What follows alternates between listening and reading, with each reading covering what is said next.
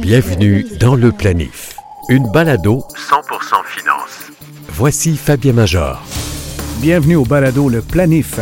C'est la première plateforme audio visant à vous seconder dans la saine gestion et la planification de vos finances personnelles. On a encore aujourd'hui une édition très variée et passionnante. Notre Planitruc vous expliquera dans quel type de produit devriez-vous placer votre fonds d'urgence. On va discuter avec le gestionnaire international Jean-Philippe Brie du groupe Signature. Il nous explique pourquoi ajouter de l'or physique dans un portefeuille de placement peut être bénéfique même de nos jours. Aussi, je vais vous guider afin que vous puissiez identifier un conseiller en finances personnelles, un planificateur financier de confiance. Non, ce n'est pas le rôle du comptable, de l'avocat, encore moins de votre beau-frère Jean-Guy.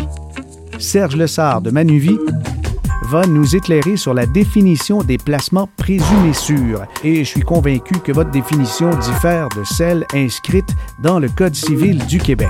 Le planitruc d'aujourd'hui traite du fonds d'urgence. Que vous l'appeliez fonds de prévoyance, réserve pour imprévu ou bas de laine, il ne doit pas être investi de la même manière que vos épargnes pour la retraite. Mais d'abord, écoutons notre capsule Origine. Aujourd'hui, difficile de se passer de carte de crédit. Pour régler de gros achats ou commander en ligne, c'est un moyen de paiement très répandu. Mais il a fallu du temps avant d'en arriver là. Les premières cartes de crédit apparaissent en Europe au 19e siècle et aux États-Unis dans les années 1920. Elles sont acceptées seulement chez les marchands émetteurs, comme des chaînes d'hôtels et des stations d'essence.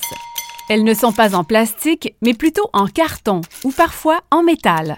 C'est en 1946 qu'une première banque émet sa propre carte, la Charge-It de la Flatbush National Bank de New York. Elle permet aux commerçants d'encaisser ses reçus de vente à la banque qui facture ensuite le détenteur de la carte. Puis, en 1950, la carte Dinners Club permet de manger dans un grand nombre de restaurants et de régler une seule facture à la fin du mois. À l'ère des vendeurs sur la route, ça devient un moyen de paiement très populaire.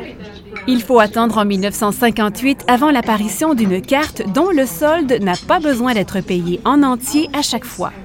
La Bank AmeriCard de Californie accepte des remboursements partiels en retour d'intérêt. En 1976, cette première vraie carte de crédit change de nom pour Visa. Le planif. Fabien Major. Nous sommes avec euh, Jean-Philippe Brie de Signature. Jean-Philippe, vous êtes gestionnaire chez Signature, qui fait partie de la famille euh, de placement CI. C'est un groupe qui gère euh, une cinquantaine de milliards, c'est ça? Alors, Signature, c'est à peu près 50 milliards au sein de la société de CI qui fait à peu près 140, 130, 140. C'est un portefeuille international divisé à moitié revenus fixes, hein, obligations, et puis moitié actions. Et dans votre quotidien, euh, comment ça se passe? Euh, un gestionnaire qui est basé à Toronto, et euh, qui gère un portefeuille dans ces ampleurs-là? Alors, en fait, nous, on a bien entendu beaucoup de différents portefeuilles, hein, des, portefeuilles à revenus élevés, des portefeuilles internationaux, des portefeuilles d'obligations. Je fais partie d'une équipe de stratèges et mon rôle est vraiment plus au sein des fonds équilibrés. C'est-à-dire qu'au fond, on a, on a beaucoup de fonds équilibrés, c'est-à-dire répartis entre actions, obligations ou revenus fixes et cash et éventuellement de l'or. Et moi, je travaille principalement sur trois choses, je dirais. La première, c'est qu'est-ce que vont faire les marchés en général? L'environnement dans lequel on se trouve en termes de conditions financières. Est-ce que c'est on est dans des conditions qui ont, tendance plutôt à s'assouplir, à s'améliorer, ou justement des tendances où les conditions sont en train de se resserrer et donc poser potentiellement un problème pour le marché? La deuxième, c'est en fonction de ça, c'est quelle est la répartition des portefeuilles entre revenus fixes, actions, obligations et éventuellement de l'or. Et donc, par exemple, ces derniers mois, là, j'ai été particulièrement favorable à l'or. Ajouter de l'or physique dans les portefeuilles. L'or physique au sein du portefeuille. Donc là, ces derniers mois, par exemple, euh, moi, j'ai été un des proactifs au sein de notre équipe. C'est chapeauté par le fondateur de Signature, Eric Boschon. Mhm. Et, et c'est avec lui et notre groupe qu'on fait des propositions. Pourquoi ajouter de l'or dans un contexte particulier? Je pense qu'une des choses, c'est que l'or n'a pas de contrepartie. La deuxième chose, c'est qu'on voit que lorsque les taux réels, ça veut dire la différence entre l'inflation et le taux affiché, est euh, très très bas ou négatif, comme il l'est par exemple en Europe. En Europe, c'est le cas. Euh, le, coût d'avoir de l'or est zéro. Hein. Traditionnellement, lorsque les taux sont élevés, le coût de, garder de l'or, qui donc paye pas d'intérêt, est élevé par rapport à ce qu'on pourrait faire autrement. Et aujourd'hui, ce coût n'est pas négligeable. Historiquement, c'est des moments où ça, ça, se passe bien. Enfin, où l'or, justement, a de bonnes performances. Mais je pense que l'autre raison, c'est que on voit, et je pense qu'on va voir certainement, une autre réaction euh, des autorités, que ce soit euh, monétaire ou éventuellement fiscale, pour restimuler l'économie. Généralement, ça va être bon pour l'or, surtout si on pense qu'éventuellement, on aura peut-être un peu d'inflation. Mais il faut quand même départager les valeurs orifères. Euh, c'est pas le même type d'investissement. Non, c'est pas le même type. Enfin, c'est pas le même type d'investissement. Il faut voir quand même que historiquement, on a fait vraiment une décorrélation entre l'or physique, comme, comme, tu dis. Et investir dans les mines. Et, et, investir dans les mines. Parce que les mines ont été euh, vraiment. Euh, c'est-à-dire que la valorisation a énormément baissé. Il y a eu pas mal de consolidation. Euh, on a vu des propositions de consolidation dernièrement entre Barrick et et, euh, et Newmont, qui mhm. a échoué, mais en fait, ils vont se partager Gold Strike. Gold Strike, c'est la, la, en fait la mine qui a créé Barrick. D'accord. Euh, euh, c'est une mine, en fait, qui est partagée entre Newmont. Et ça, ça, a, pas, ça, ça, a zéro sens d'avoir deux sociétés et deux opérations à une énorme, un énorme complexe. Donc là, ils vont les fusionner. Mais le point ici, c'est simplement de dire que les valorisations dans les orifères ont énormément baissé. Techniquement, on a créé une énorme base sur l'or depuis plusieurs années maintenant. Et si jamais on, dépasse cette, euh, ce seuil, on peut estimer que l'or pourrait remonter bien de, de, façon beaucoup plus importante. Un portefeuille euh, bien diversifié va contenir à ce moment-là euh, chez Signature combien en pourcentage? Alors aujourd'hui, en fait, on est à, on est à 4,5 dans nos, dans nos fonds. Quand même. dans nos fonds, oui, dans nos fonds équilibrés, ce qui est effectivement une position assez importante. On l'a augmenté récemment. C'est une évolution assez importante qu'on a, qu'on a pu faire. Je fais pas mal d'analyses techniques aussi, donc je regarde beaucoup les graphiques pour voir s'il y a des changements de tendance. Je, regarde ça surtout au niveau sectoriel. Euh, j'aime être informé, par exemple, par euh, ce qui est en train de se passer en sous-jacent. Donc, on peut donner, par exemple, euh, vous savez, historiquement, Caterpillar, c'est la société phare pour tout ce qu'il y a de, de, manufacturing, d'industriel autour du monde. C'est l'équipement lourd pour la construction et même le monde minier. Voilà, c'est ça, le monde minier, mais tout ce qu'il y a de construction, d'excavation, travaux publics, tout ça, c'est une des références. C'est lié aux infrastructures c'est lié aux infrastructures. Donc, quand Caterpillar marche bien, généralement, c'est signe assez favorable pour l'ensemble de l'économie mondiale, on pourrait dire. D'accord, c'est un peu un indicateur. C'est un indicateur. La même chose avec les semi-conducteurs. Hein, les semi-conducteurs, aujourd'hui, on les trouve dans les toasters, aujourd'hui. On trouve, des, on trouve des, dans quasiment tout. Et, euh, et, ils, vont, ils vont être de plus en plus présents. Donc, quand, quand, le, quand les semi-conducteurs vont bien, c'est aussi signe que bah, l'économie mondiale, et, donc, c'est deux petites euh, anecdotes, mais je regarde de façon assez étroite ce qui se passe dans les secteurs autour du monde pour redonner une idée de ce qui est en train de se passer et avoir un sens dans ce qui se passe de jour en jour. Le planif. Fabien Major. Dans le monde de l'investissement, on aime bien se faire accompagner par un conseiller, par un planificateur, mais comment choisir une personne de confiance? La gestion d'un patrimoine familial, ça comporte son lot de pièges et d'obstacles. Et le monde financier, on peut dire qu'il est sans pitié pour ceux qui ont très peu de connaissances dans le domaine ou qui s'y aventurent à temps partiel. D'ailleurs, des statistiques à ce sujet démontrent que l'investisseur, depuis 20 ans, le rendement, selon euh, JP Morgan, s'établit à seulement 2,3% par année. C'est le rendement de la moyenne des investisseurs. Alors oui, il y en a beaucoup, beaucoup de pièges. Mais si vous souhaitez augmenter vos chances de réussite et avoir un score un peu supérieur, je vous recommande de vous adjoindre les services d'un professionnel de la finance personnelle comme un planificateur financier. Mais comment trouver la bonne personne? Par où commencer? Ben, j'ai des petites pistes de réflexion pour vous. Vous pouvez demander à des proches, à des parents, à des amis de vous recommander un conseiller de confiance mais attention parce qu'il y a des professions qui ne sont pas autorisées à offrir des conseils en matière de produits financiers. Euh, par exemple, les avocats, les comptables, les notaires, les ingénieurs, les fiscalistes ne vous aideront pas à trouver des produits spécifiquement parce que c'est incompatible. Et une fois que vous avez donc obtenu des, noms de gens qui sont des conseillers euh, euh, financiers, euh, on pourrait dire planificateurs financiers, représentants en épargne collective, conseillers en placement ou encore en sécurité financière, je vous invite à vérifier si ces personnes-là, ces individus, sont bel et bien inscrits au registre de l'autorité des marchés financiers. L'adresse Internet, c'est l'autorite, sans l'accent aigu, et vous allez voir rapidement, vous allez voir le registre et vous cliquez là-dessus et vous allez voir les personnes et les entreprises autorisées à donner des conseils. Après avoir effectué ce premier tri vous êtes certain de ne pas tomber entre les mains d'un imposteur.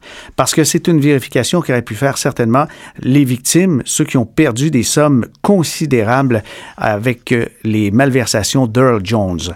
Earl Jones, c'est un fraudeur notoire, mais ce n'était pas un conseiller. Earl Jones était ni plus ni moins qu'un imposteur. Il n'était ni administrateur, ni conseiller en assurance, ni planificateur, ni conseiller de quelconque nature. C'était tout simplement un bandit. Ensuite, lorsqu'il y a confirmation que vous avez comme ça les recommandations d'une personne qui est bel et bien un professionnel, faites des recherches dans Internet par l'entremise d'un moteur de recherche comme Google et sur les réseaux sociaux. Vous allez apprendre énormément sur ces candidats. Les conseillers qui ont une bonne présence sur le net souhaitent être transparents et c'est pas négligeable. Je crois que c'est une qualité aujourd'hui dans la finance personnelle, la transparence, en plus de l'honnêteté évidemment. Ne sélectionnez pas uniquement des employés de grandes institutions parce que vous risquez de vous voir offrir une forte concentration de produits de la banque ou de la caisse. Les conseillers et les planificateurs qu'on dit autonomes, ben, eux, ils ont l'avantage de pouvoir proposer des produits de toutes les institutions à l'image de ce que font un peu les courtiers hypothécaires. Et maintenant que vous avez ciblé quatre ou cinq professionnels qui semblent répondre à vos besoins, je vous invite à les contacter et à prendre des rendez-vous et vous allez comme ça les sélectionner un peu comme si c'était des, des vedettes de cinéma. Vous allez les passer en audition. La rencontre physique est capitale parce que c'est à ce moment-là que vous pourrez discuter avec la personne et savoir si ça peut cliquer. Bien sûr, tout le monde a des diplômes, tout le monde a des, compétences, tout le monde a des certificats et des, permis, mais il faut que ça clique. Lors des entrevues de sélection, dites à ces professionnels que vous souhaitez en apprendre davantage sur eux, posez-leur des questions franches et ouvertes et prenez des notes. Pourquoi ils travaillent dans le domaine financier? Euh, c'est quoi leur parcours scolaire, universitaire? Comment ils sont payés? Bonne question, hein, parce que euh, tout a un coût aujourd'hui. Là. Est-ce qu'ils ont des obligations de vendre? Est-ce qu'ils ont des quotas à atteindre pour conserver leur taux de commission, voire leur emploi? Euh, ce sont toutes des questions légitimes et n'hésitez pas à les poser. Combien ils ont de clients? Est-ce qu'ils ont euh, du personnel pour les assister? Une assistante, ça peut être euh, des, des, gens à l'accueil, ça peut être des conseillers dans une équipe. Et à quelle fréquence ils font des suivis téléphoniques et en personne? Vous voulez tester comme ça leur réactivité et en relisant vos notes à tête reposée, ben vous serez en mesure de choisir euh, les deux candidats qui vous semblent les plus intéressants. Il vous restera plus qu'à leur demander de vous faire une proposition de service par écrit. Et si jamais vos montants à investir sont très importants, rien ne vous empêche de retenir plus d'un candidat. Comme la diversification est toujours une sage précaution, vous pouvez définir les responsabilités qui incombent à vos conseillers par type de produit, par classe d'actifs comme les actions, obligations, liquidités et par institution financière. Prendre un conseiller financier, je pense que c'est payant à long terme. Il y a plusieurs études qui parviennent à peu près aux mêmes conclusions. Les investisseurs qui recourent au service d'un conseiller en finances personnelles ou planificateur financier réalisent 3% net de plus en rendement sur leur placement et obtiennent des revenus de retraite supérieurs de 29% comparativement à ceux qui n'ont pas de conseiller. Ben, c'est vrai pour les bien nantis, mais ça l'est avantage pour les gens de classe moyenne ou les moins riches. Les professionnels de la finance, ben, euh, pourquoi ça réussit finalement à faire obtenir aux gens des rendements supérieurs? Le professionnel de la finance encadre l'investisseur et le protège contre les mauvaises décisions qu'il pourrait prendre. En tant que gardien du patrimoine, il établit des stratégies sur mesure, ajuste la répartition en fonction de l'économie. Il va sélectionner spécifiquement pour l'investisseur les instruments les plus efficaces au niveau de l'impôt. Et on l'a vu, les conseillers et vendeurs canadiens de produits financiers n'ont pas vraiment de devoir fiduciaire, ce qui fait qu'ils n'ont pas expressément l'obligation de vous offrir les meilleures solutions d'investissement. C'est pour ça que je recommande de faire affaire avec des gens qui sont autonomes. Il y a le terme indépendant, celui-là, je l'aime moins un peu parce que je pense que dans le monde d'aujourd'hui, on est tous interdépendants. Vous connaissez bien le questionnaire qu'on sort chaque fois que vous souhaitez ouvrir un REER et un CELI, le fameux profil d'investisseur. D'ordinaire, c'est assez ennuyeux, surtout lorsqu'on tombe sur un bureaucrate qui lit ses questions machinalement sur le ton d'une oraison funèbre. Êtes-vous âgé entre 18 et 30 ans, 31 et 40 ans, 41 et 50 ans? Votre revenu familial se situe dans quel intervalle? Voyez le genre un peu. Comment évaluer vos connaissances financières, faibles, moyennes, bonnes? Ben, à mon avis, si on a quelqu'un comme ça qui s'accompagne pas dans son discours d'une conversation intelligente humaine, un discours comme ça, ben, c'est assez inutile. Pour le profil d'investisseur, il faut pas se limiter à une douzaine de questions très générales parce que on risque d'oublier les deux choses les plus importantes à quoi votre argent va servir plus tard et euh, qu'est-ce qui pourrait vous faire dévier de votre intention d'investir, de votre plan en question? Alors, avant d'investir, voici une petite liste de questions très importantes que vous devez vous poser. Qu'est-ce que je souhaite acheter ou financer avec mes économies? De combien de temps je dispose avant de devoir retirer au moins la moitié de mes économies. C'est important parce que votre horizon va déterminer le type de produit que vous pouvez utiliser. Est-ce que vous avez un plan financier complet? Est-ce que le conseiller que vous cherchez ou son équipe peuvent fournir un plan financier et un plan successoral? Autre question importante, est-ce que euh, je peux décortiquer mes objectifs financiers en plusieurs portions, comme par exemple, si vous avez besoin de capitaux d'ici trois ans, ça c'est le court terme, à moyen terme de trois à sept ans, ou à long terme au-delà de sept ans. Est-ce que vous avez une bonne sécurité d'emploi? C'est le genre de questions qu'on ne va pas poser avec un profil d'investisseur, mais c'est pourtant très, très important. Quelqu'un qui perd son emploi peu de temps après avoir passé, avoir euh, passé des commandes de transactions pour des, bons montants, peut-être qu'il sera obligé de retirer ce qu'il vient de mettre dans un REER ou dans un CELI. Ça amène aussi la grande question, est-ce qu'on a un coussin de sécurité suffisamment, ce qu'on appelle fonds de prévoyance ou fonds d'urgence? Et une question que moi, euh, je considère aussi euh, importante avant d'investir, est-ce que ma relation de couple ou ma situation familiale est suffisamment solide? Comprenez que si il est possible que vous ayez euh, justement une séparation à vivre dans quelques mois, dans une année ou deux, ben, les finances vont certainement être impactées par cette décision.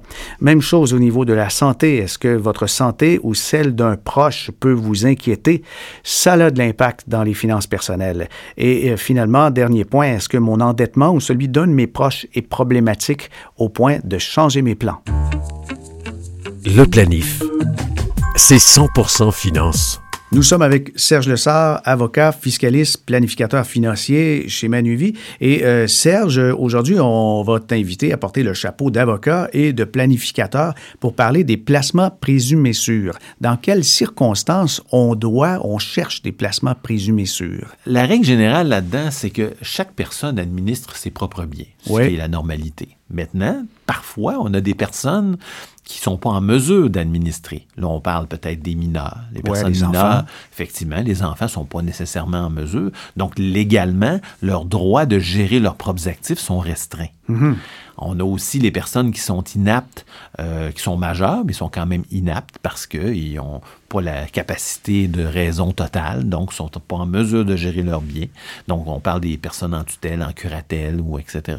Donc, euh, ces personnes-là, il y a quelqu'un qui va devoir gérer leur argent. Mm-hmm. Alors, c'est important quand on gère l'argent des autres, à quelque part, qu'il y ait des règles à suivre. Alors, ces règles à suivre-là, entre autres, il y en a plusieurs, mais il y en a une qui s'appelle la règle des placements présumés sûrs. Donc, quand tu gères l'argent de quelqu'un d'autre, ben, il faut que tu respectes un choix d'investissement assez précis quand même. On va te donner une marge de manœuvre. Tu peux choisir d'investir dans des fonds communs de placement, dans des actions en bourse, etc. Il y a plein de critères. Mais quand même, on va te mettre des balises, puis ça, c'est le Code civil du Québec. Ah, c'est inscrit dans la loi, carrément. C'est clairement inscrit dans la loi. Là, on tombe dans la responsabilité d'un administrateur du bien d'autrui, c'est-à-dire un tuteur, un curateur, etc.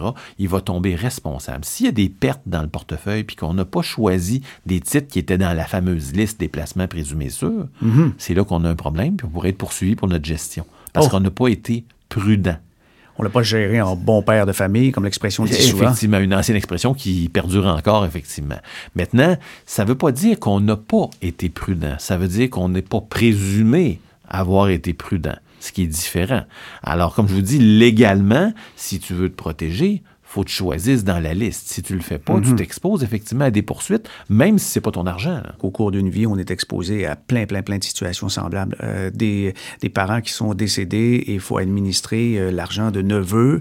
Euh, il y a des parents âgés qui deviennent inaptes légalement. Alors, faut gérer des sommes en leur nom. Quel conseil on peut donner à quelqu'un qui se trouve dans une situation comme ça? Je dirais, première des choses, adressez-vous à votre conseiller parce que votre conseiller en, en placement, en assurance, en investissement, en services financiers en général, votre conseiller est en mesure normalement de discriminer entre les choix de placement puis dire, bon, écoutez, celui-là, normalement, il est dans la liste de présumés sûrs. Mhm. Donc, c'est correct. Si on n'est pas certain, là, on va aller voir un autre professionnel, un avocat, qui va normalement pouvoir, ou un notaire, un conseiller juridique, qui va venir à ce moment-là vous éclairer pour dire, oui, OK, ce placement est dans la liste, il n'y a pas de problème.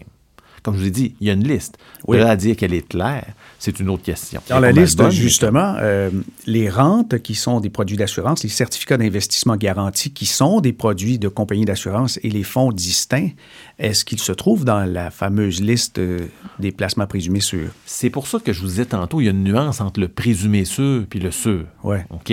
C'est-à-dire que, par exemple, vous achetez un CPG dans une banque ce CPG-là rentre normalement dans la liste des placements présumés sûrs? Oui, c'est un dépôt. Effectivement.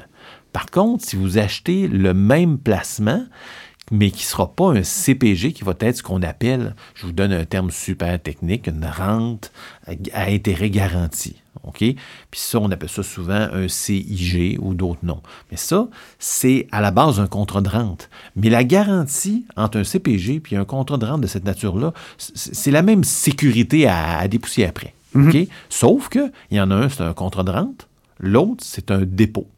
Alors, le dépôt rentre dans la liste des placements présumés sûrs, puis le contrat de rente ne rentre pas dedans. Pourtant, c'est la même sécurité. Donc, c'est pour ça que je vous disais, c'est la liste des placements présumés sûrs. Ça ne veut pas dire qu'ils sont plus sûrs que les autres placements. Il y a une liste de placements présumés sûrs. Mm-hmm. C'est clairement inscrit. Par contre, de là à interpréter la liste, c'est moins clair beaucoup. Mais quand même, effectivement, il y a une liste de prévus. Mais les actions à la bourse, c'est souvent la tentation quand quelqu'un va administrer des sommes pour un enfant en se disant, ben, il ne touchera pas ça avant très longtemps, alors je, vais investir à la bourse, par exemple, je vais lui acheter des actions de Apple à la bourse américaine. Est-ce que ça, c'est présumé sûr? Bien, écoutez, il y a effectivement une liste. Dans les actions, c'est des actions canadiennes. D'habitude, ça se qualifie quand c'est en, bourse. Les actions américaines, c'est une autre question, effectivement. C'est pas la même chose. Il faut comprendre que les placements présumés sûrs, c'est pas parce que le placement est sûr. Présumé sûr, sûr, c'est deux choses différentes. Et la distinction? La distinction, c'est que la loi a dit ça, nous, on présume que c'est sûr. Donc, si tu respectes ce type de placement-là, par exemple, tu achètes une action canadienne qui répond à certaines exigences, à ce moment-là, on va dire c'est présumé sûr. Donc, toi qui gères l'argent de quelqu'un, on ne peut pas te poursuivre pour dire Ah, tu as acheté ce titre-là, ça mhm. a baissé de valeur ou il y a eu un dommage quelconque tu as choisi dans la liste des placements présumés sûrs, ça te protège. Il n'y a pas que cette obligation-là, il y en a d'autres bien sûr, mais tu as une énorme protection d'avoir fait ça. C'est une grande nuance. Une, oui, c'est une assez grande nuance. Par exemple, vous avez un fonds commun de placement.